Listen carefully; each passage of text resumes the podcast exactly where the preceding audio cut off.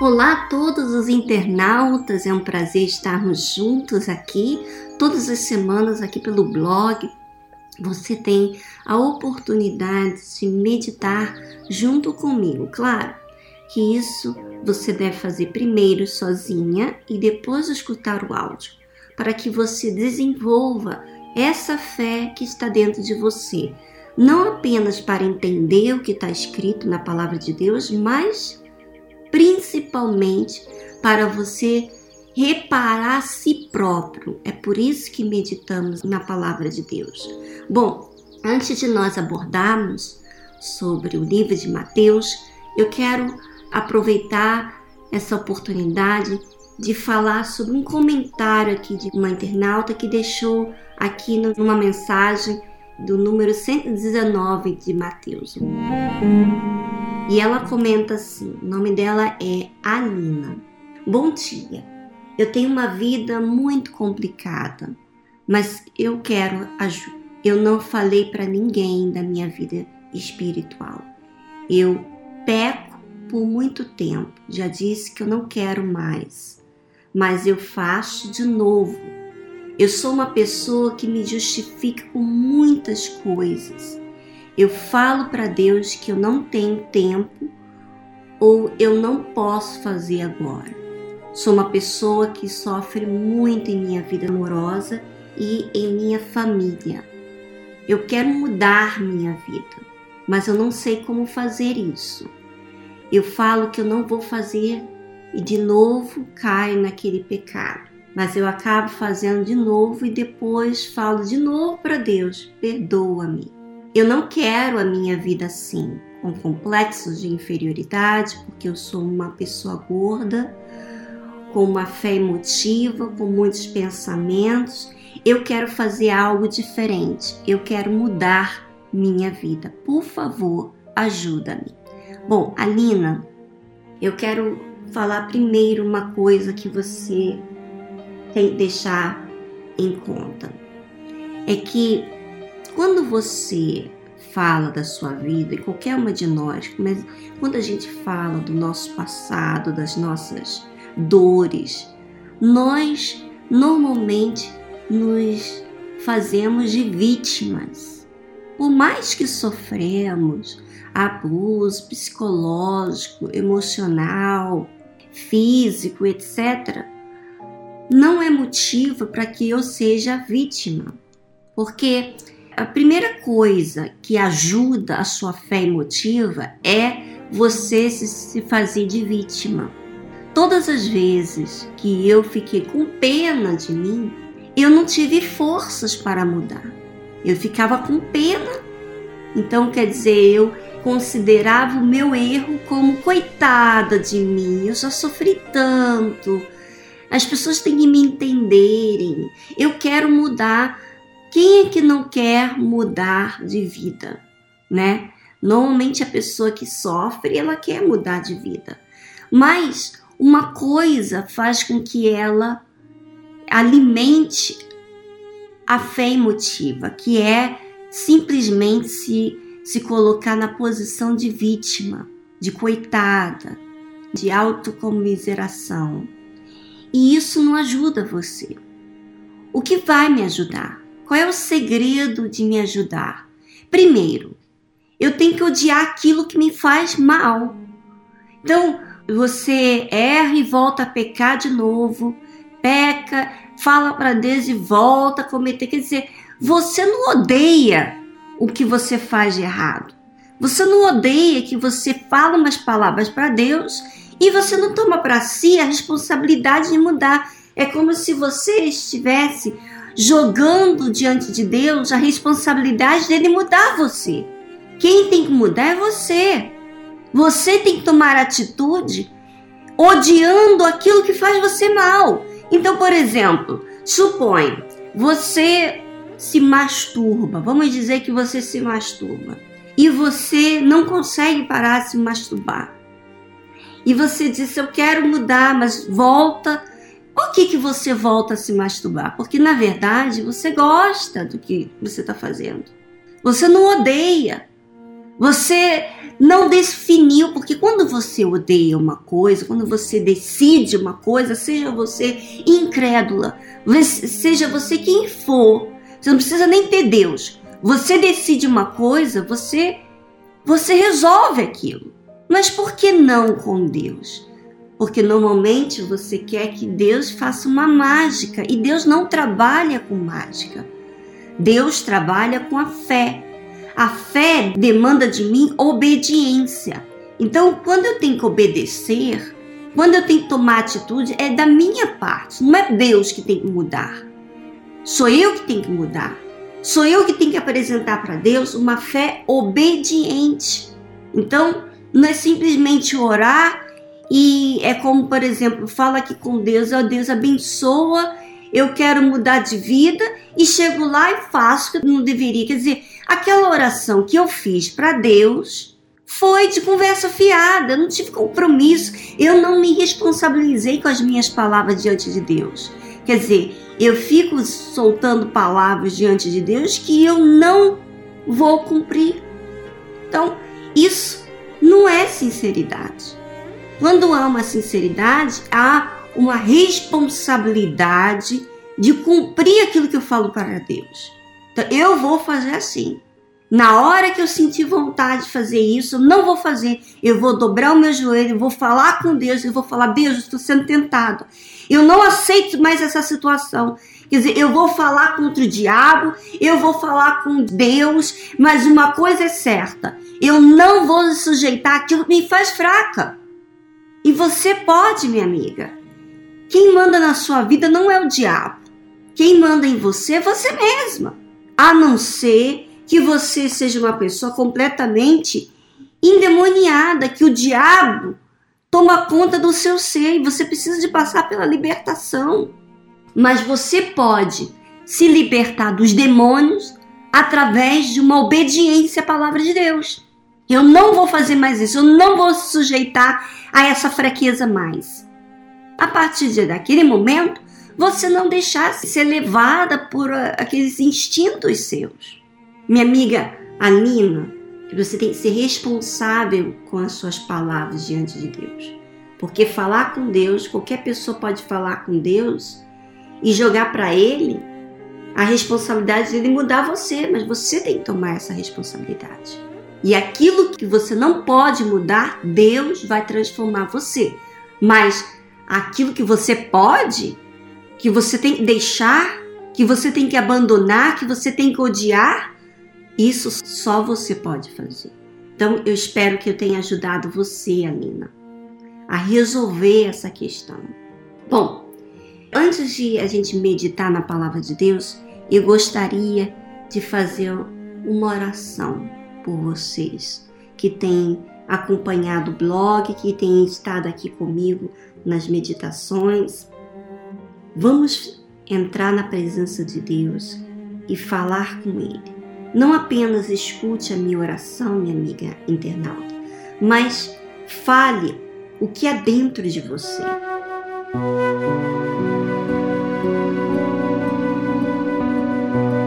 Senhor meu Deus, meu em o nome do Senhor Jesus, há pessoas que encontram nesse momento desesperadas, levando peso nas suas costas, porque ela pensa que já não há mais jeito, que ela não tem uma solução para o caso dela. Meu Deus, o Senhor disse: Vinde a mim todos os que estáis cansados e oprimidos, que eu vos aliviarei. O Senhor que diz. Então, meu Pai, eu venho até ao Senhor nesse exato momento para que o Senhor venha arrancar de dentro dessa pessoa essa frustração.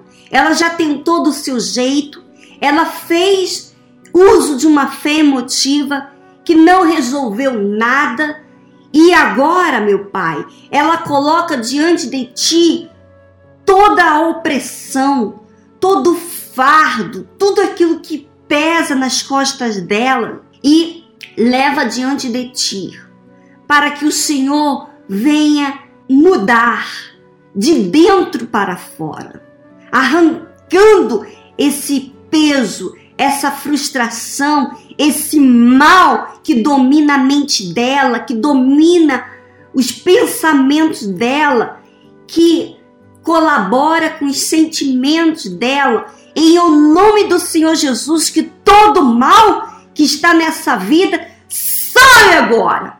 Em o nome do Senhor Jesus. Meu Pai, eu apresento essas vidas, essas pessoas que têm estado aqui conosco todas as semanas e essa pessoa que acessa pela primeira vez esse áudio. Meu Deus, venha sobre ela agora, meu Pai, e toma conta, abre o entendimento dela, para que ela possa, meu Pai, tomar decisões inteligentes e não decisões emotivas que volta e meia está na mesma situação. Não, meu Pai. Nós não precisamos de emoção. Nós precisamos da verdade, de uma fé definida. E é isso que eu peço ao Senhor, que o Senhor ilumine os olhos dela, a mente dela, para que esclareça aquilo que está amarrando a vida dela. Em nome do Senhor Jesus, que o Senhor seja glorificado através dessa vida. Em nome do Pai, do Filho e do Espírito Santo. Amém. Amém. Amém. Agora vamos acompanhar aqui a meditação da palavra de Deus. Que quando você, minha amiga, recebe a palavra em você, é você receber Jesus em você. Então, por isso que é tão importante você fazer essa meditação. E todos os dias você tem acesso aqui ao blog, nós temos meditações anteriores, do qual você pode iniciar desde o princípio e comparar a sua vida, não informação. Você não tem que ler a Bíblia para você cumprir um dever religioso. Você tem que meditar na palavra de Deus para conferir o que, que você está fazendo dela o que se você está cumprindo ou não essa palavra, tá bom? Então vamos ao livro de Mateus, capítulo 12, versículo 17.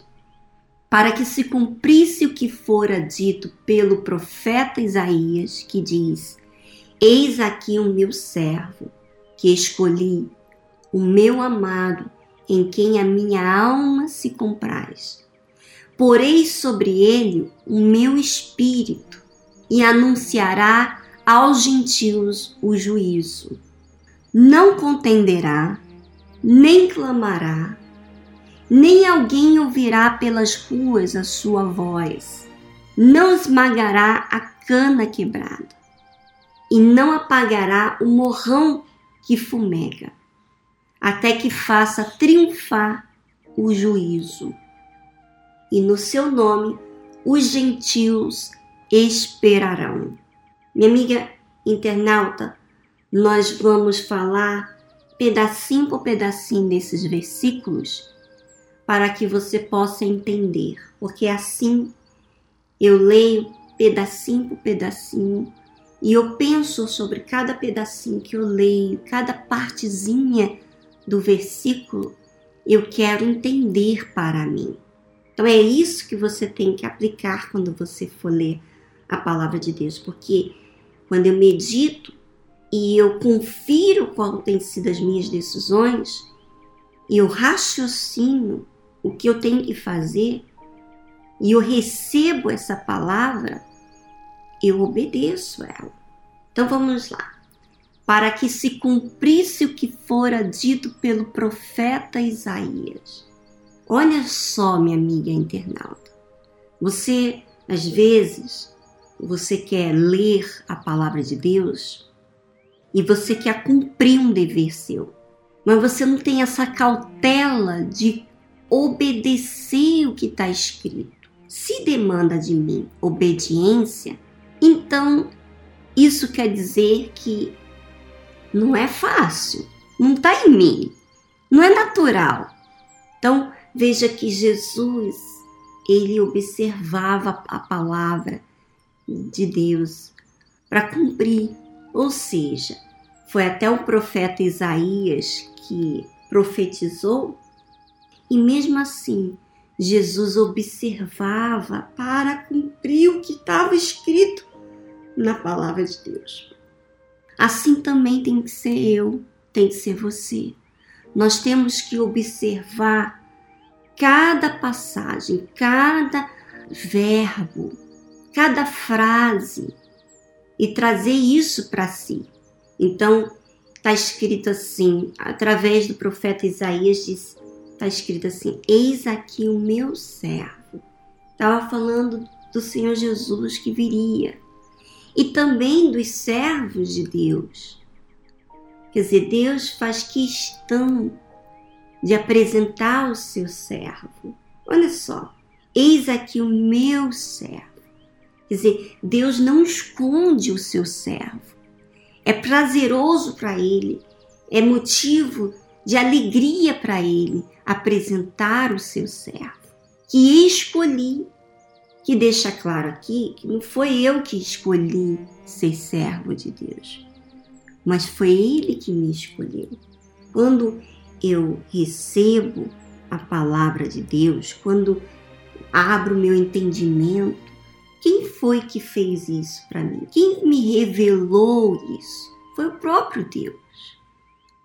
Eu recebi o meu amado, não é um servo, que apenas serve a Deus, mas que ele aprecia, ele ama, ele gosta muito, que tem toda a atenção dele, em quem a minha alma se compraz. Quando fala a minha alma se compraz, é porque Deus tem satisfação com ele. Então, vamos pensar agora, vamos levar esses versículos para nós que nos constituímos servos dele. Como então são esses servos dele? Esses servos de Deus são aqueles que se colocam na posição de servir a Deus. Então, por exemplo, você fala com Deus para Deus mudar você, mas você não se coloca na posição de obedecer o que ele diz, então você está falando para Deus para te servir sem exercício de fé. O exercício de fé demanda de mim obediência. Vai me custar, vai demandar de mim uma decisão.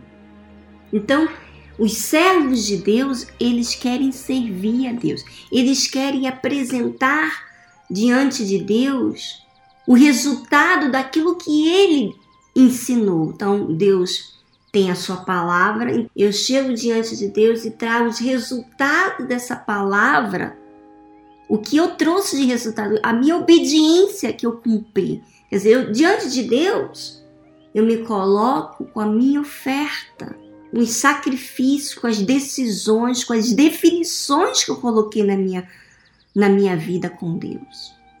Então, esses servos, eles não olham para si.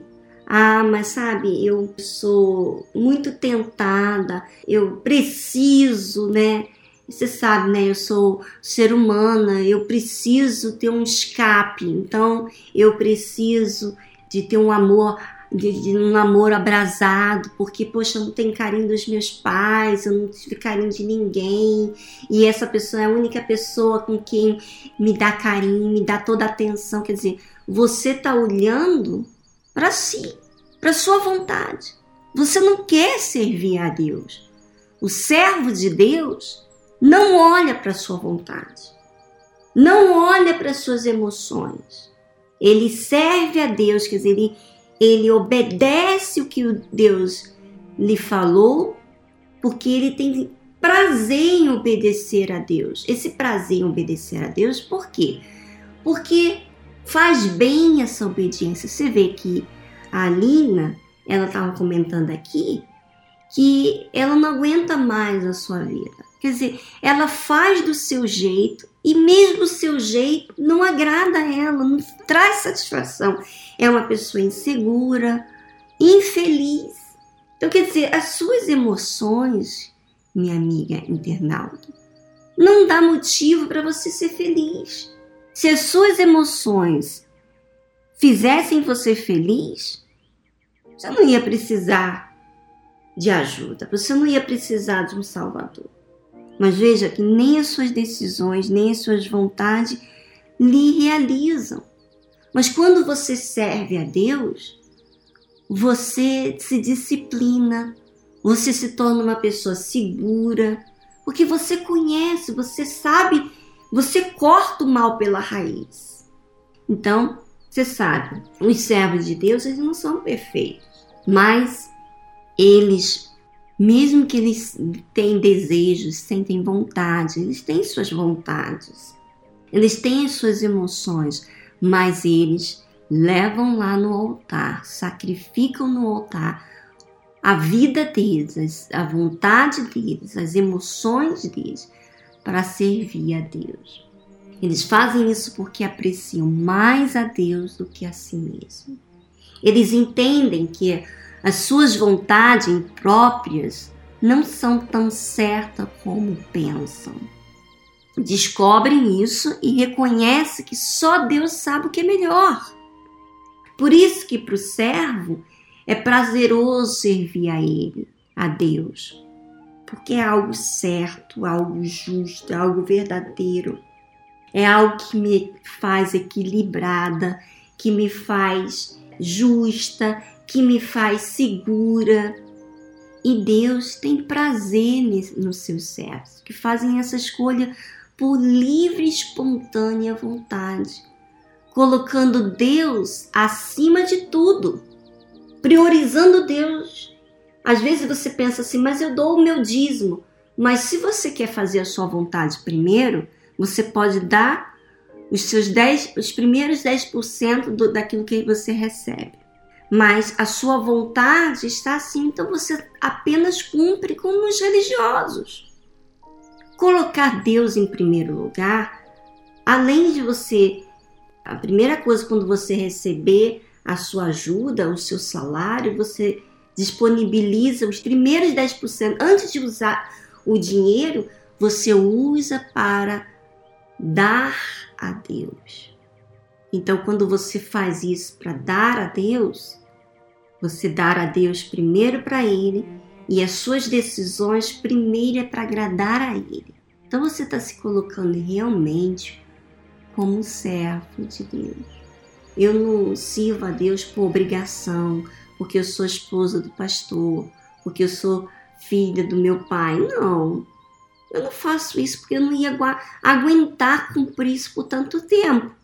Eu faço isso por espontânea vontade, porque a obra que ele faz em mim, aquilo que ele tem feito dentro de mim, é o mais correto, é o certo, é o que faz feliz. Eu, eu vou renunciando à minha vida e eu vou se tornando mais leve, menos pesada. Você sabe que as nossas vontades é que faz a gente pesada. E aí fala aqui: porei sobre ele o meu espírito e anunciará aos gentios o juízo. Só quem serve a Deus, só quem se dispõe a priorizar Deus, colocando Deus em primeiro lugar, é que é que pode receber o espírito de Deus. Se você não prioriza Deus, então não tem como você receber o Espírito Santo. Porque para receber o Espírito Santo, eu tenho que priorizar ele acima de mim.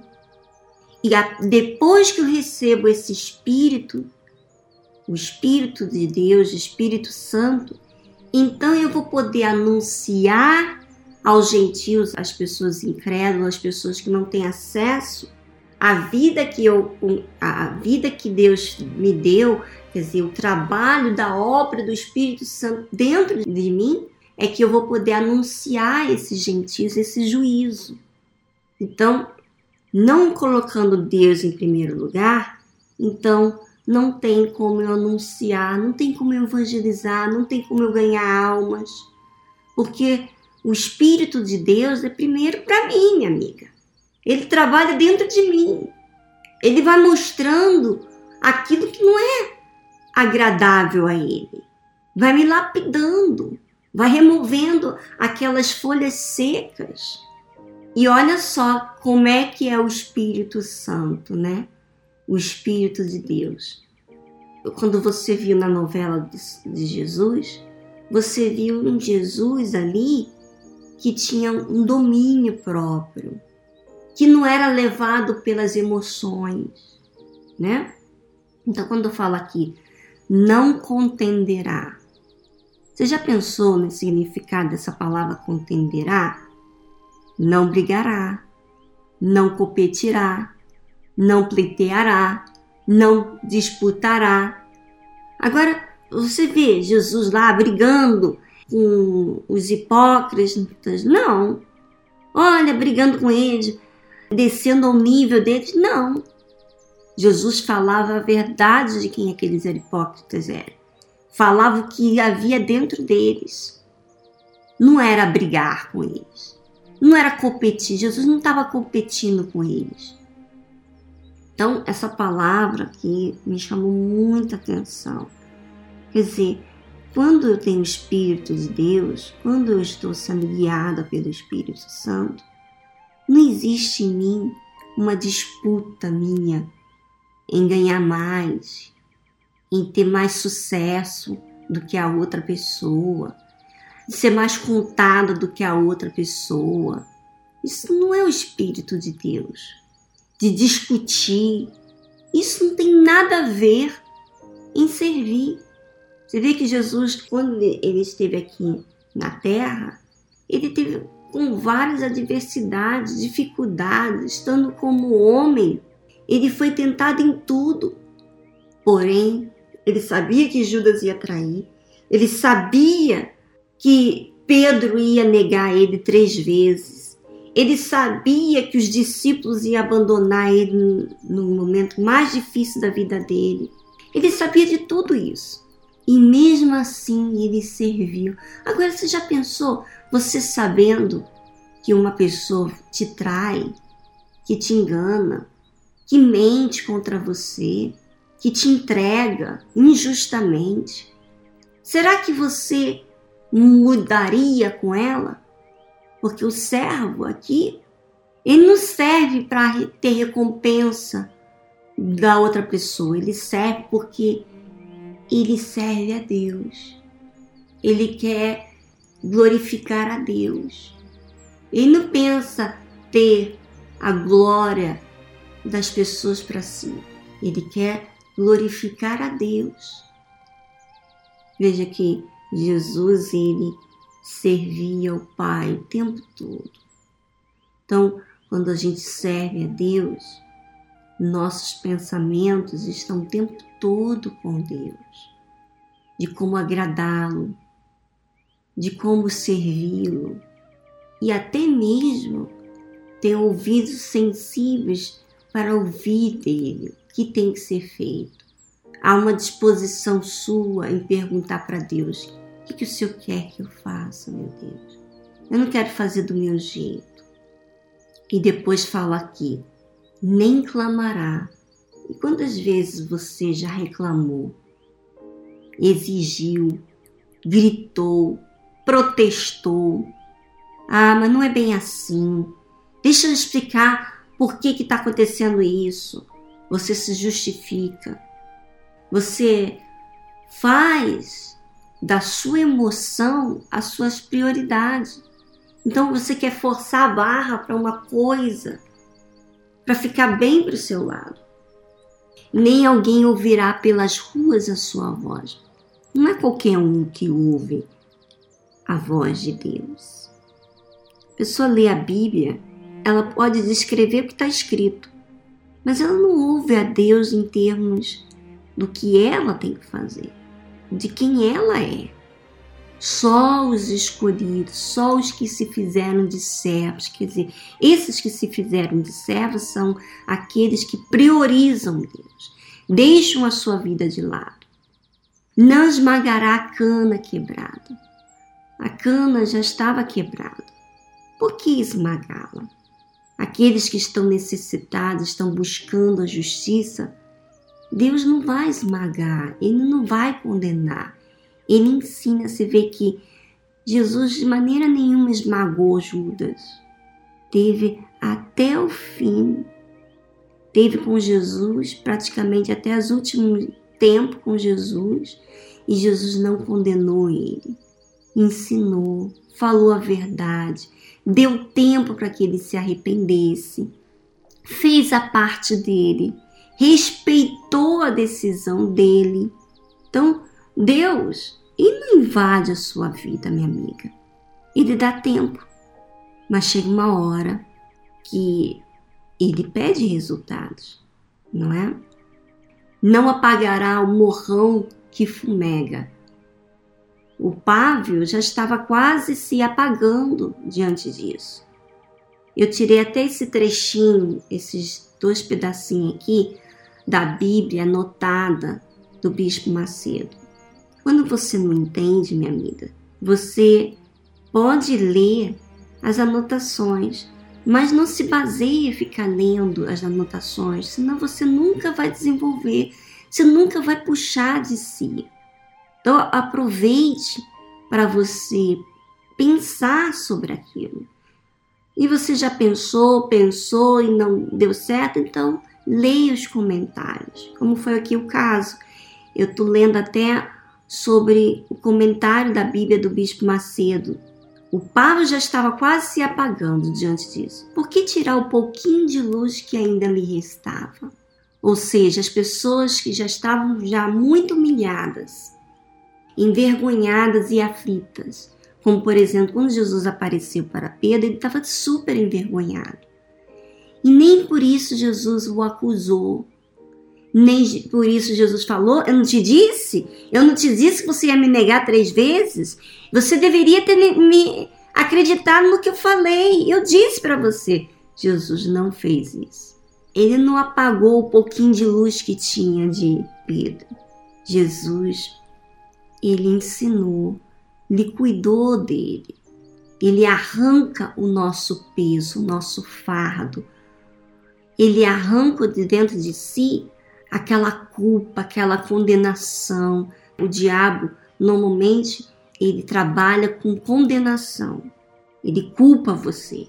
Jesus ele não culpa. Quando ele mostra os erros, ele mostra que você toma uma decisão, mas não para lhe condenar.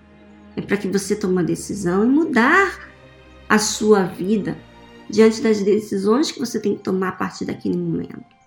Então, veja que Deus ele serve o tempo todo. Ele serve a gente. Ele dá tempo, ele ensina, ele mostra. Então, muitas vezes a pessoa se sente ofendida em, em ser revelada porque ela quer uma fé emotiva. Essa é a realidade. Ela quer que seja a vítima, ela quer que passe a mão na cabeça dela. E não quer a verdade, não quer a justiça. Não é verdade? Até que faça triunfar o juízo. Até que faça a fé triunfar o juízo, a oferta aceitável a Deus, a vitória né? Quando ele ensina, quando ele orienta, quando ele chama nossa atenção, é para que a gente faça uso dessa fé, faça uso da obediência e assim apresentar uma oferta aceitável a ele. Então, minha amiga, eu espero que você avalie sobre a sua vida com Deus. De repente você diz ser serva de Deus, mas você está priorizando a sua vontade e você não está nem prestando atenção em priorizar a Deus, porque você não tem cuidado, zelo por Deus, como você pensa que tem. Então avalie-se, tá bom? Um grande abraço e semana que vem estaremos aqui de volta.